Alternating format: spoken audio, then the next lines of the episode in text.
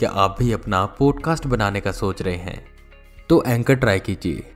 ये पॉडकास्ट बनाने का सबसे आसान तरीका है। नंबर एक, ये फ्री है। नंबर दो, इसमें कई सारे ऐसे टूल्स हैं जो आपको अपने फ़ोन और कंप्यूटर पर रिकॉर्ड और एडिट करने की फैसिलिटी देते हैं। नंबर तीन, आप अपने पॉडकास्ट को डिस्ट्रीब्यूट भी कर सकते हैं, जिससे इसे स्पोटिफाई और दूसरे प्लेटफॉर्म पर सुना जा सकता है। डाउनलोड कीजिए एंकर ऐप या विज़िट कीजिए एंकर डॉट एफ़ अपना पॉडकास्ट स्टार्ट करने के लिए।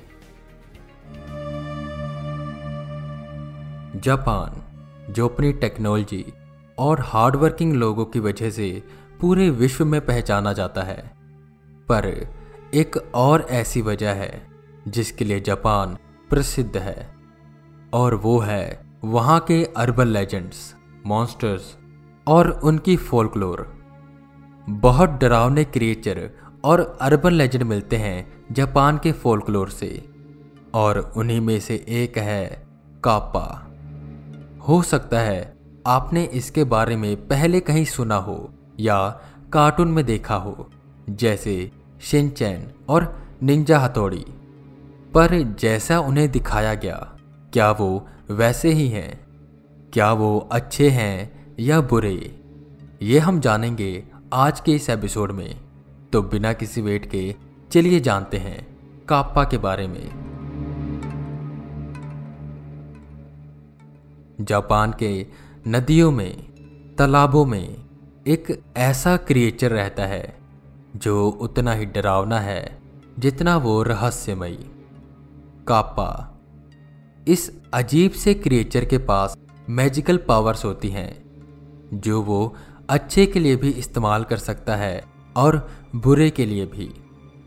बदकिस्मती से कापा इसे इंसान को फंसाकर उन्हें मारने और दर्द देने के लिए इस्तेमाल करता है। बहुत से लोग ऐसे हैं जो कापा में नहीं मानते, पर वहीं बहुत से लोग ऐसे भी हैं जो आज भी इसकी एग्जिस्टेंस को सच मानते हैं।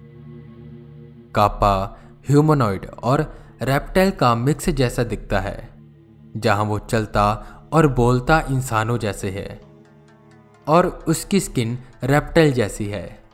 हरे रंग का दिखने वाला ये क्रिएचर छोटे बच्चों की हाइट जितना होता है, मुँह पर चिड़िया के जैसे चोंच होती है, जिससे ये इंसानों से आराम से बात कर पाता है।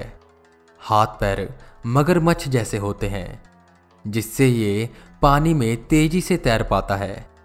पीठ पर उसके कछुए का बड़ा सा शेल होता है और सर पर कुछ बाल, जिनके बीच में बाउल जैसा कुछ बना होता है और वो उसमें पानी स्टोर करता है। उस पानी को सारा कहा जाता है। माना जाता है कि जब कप्पा पानी से बाहर निकलता है तो उसके सिर पर ये सारा रहता है, जो उसे मैजिकल पावर्स देता है। और अगर किसी वजह से वो पानी गिर जाए और वो बाउल जैसी जगह खाली हो जाए तो कापा अधमरा हो सकता है। उसकी सारी पावर्स चली जाती है और वो मर भी सकता है। ऐसे में अगर कोई इंसान उस बाउल को पानी से भर दे तो कापा वापस अपनी पावर रीगेन करता है। और बदले में उस इंसान को जो चाहिए वो देता है। और जब तक वो ज़िंदा रहता है, तब तक उसका शुक्रगुजार रहता है। कापा बहुत ही समझदार और ऑनेस्ट होते हैं, पर वहीं वो बहुत एग्रेसिव भी होते हैं। इतने ज़्यादा एग्रेसिव कि बयां कर पाना मुश्किल है।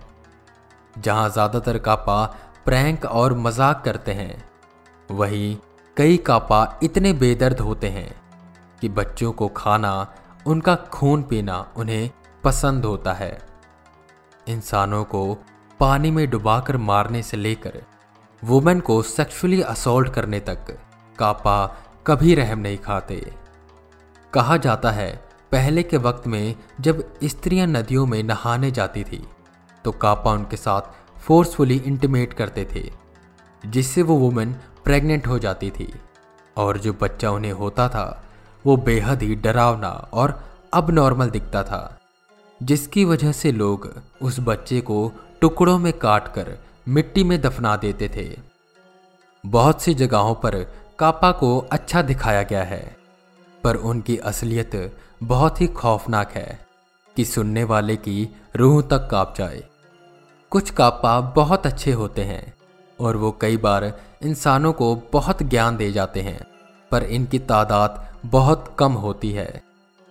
बाकी कापा इतने डरावने होते हैं कि पहले के समय में लोग नदियों और तालाबों में नहाने और उसके पास जाने से भी डरते थे।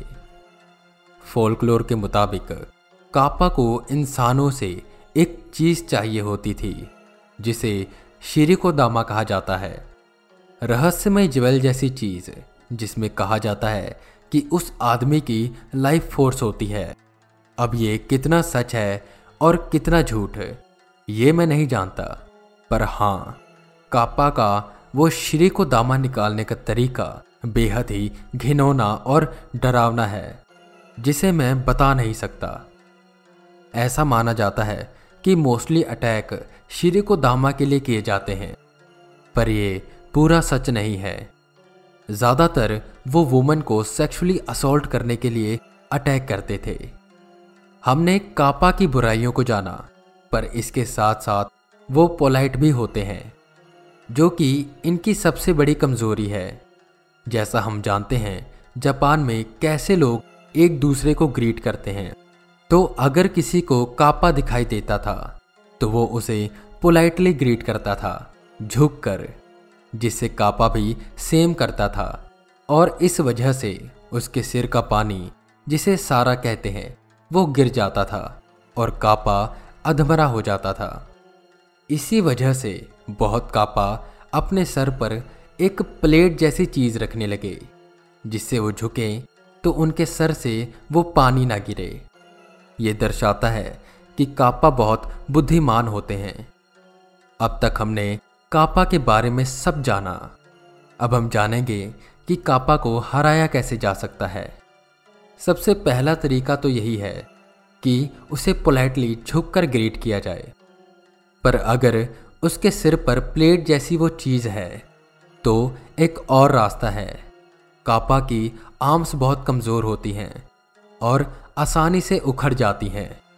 अगर किसी के सामने कापा आता और वो इंसान थोड़ा पावर से किसी न किसी तरह उसके हाथ को पकड़ लेता तो कापा उसे माफ़ी माँगता और बदले में कुछ भी देने को राज़ी हो जाता। कहते हैं, ऐसे बहुत लोगों ने स्ट्रेटजी के साथ उसके हाथ को पकड़ा और हाथ के बदले गाँव वालों की सेफ्टी मांगी। पर अगर ऐसा नहीं होता तो एक चीज़ थी जिसे कापा ह्यूमन ऑर्गन्स और ब्लड से ज़्यादा पसंद करते हैं। और वो है क्यूकम्बर, यानी खीरा। कार्टून्स में आपने देखा होगा, हमेशा वो ज़िक्र करते हैं कि उसे खीरा और सुमो रेसलिंग पसंद है। तो हाँ ये बात सच है। कापा को खीरा बहुत पसंद है। तो अगर उसे खीरा दे दिया जाए तो वो इंसान को छोड़ देता था। कहते हैं कि अगर कोई खीरे के स्लाइसेस काट कर उस पर फैमिली मेंबर्स के नाम लिख दे और उसे पानी में डाल दे तो कापा उन सभी मेंबर्स को कुछ नहीं कहता था। अब कापा की ये सारी बातें सच है या झूठ, इसका मैं दावा नहीं करता, वो मैं आप पर छोड़ता हूँ। पर मैंने इंस्टाग्राम पर पोस्ट डाला था कि अगर आप कापा के बारे में जानना चाहते हैं तो मुझे बताइए। और बहुत से लोगों के रिप्लाई आए कि हाँ हम जानना चाहते हैं।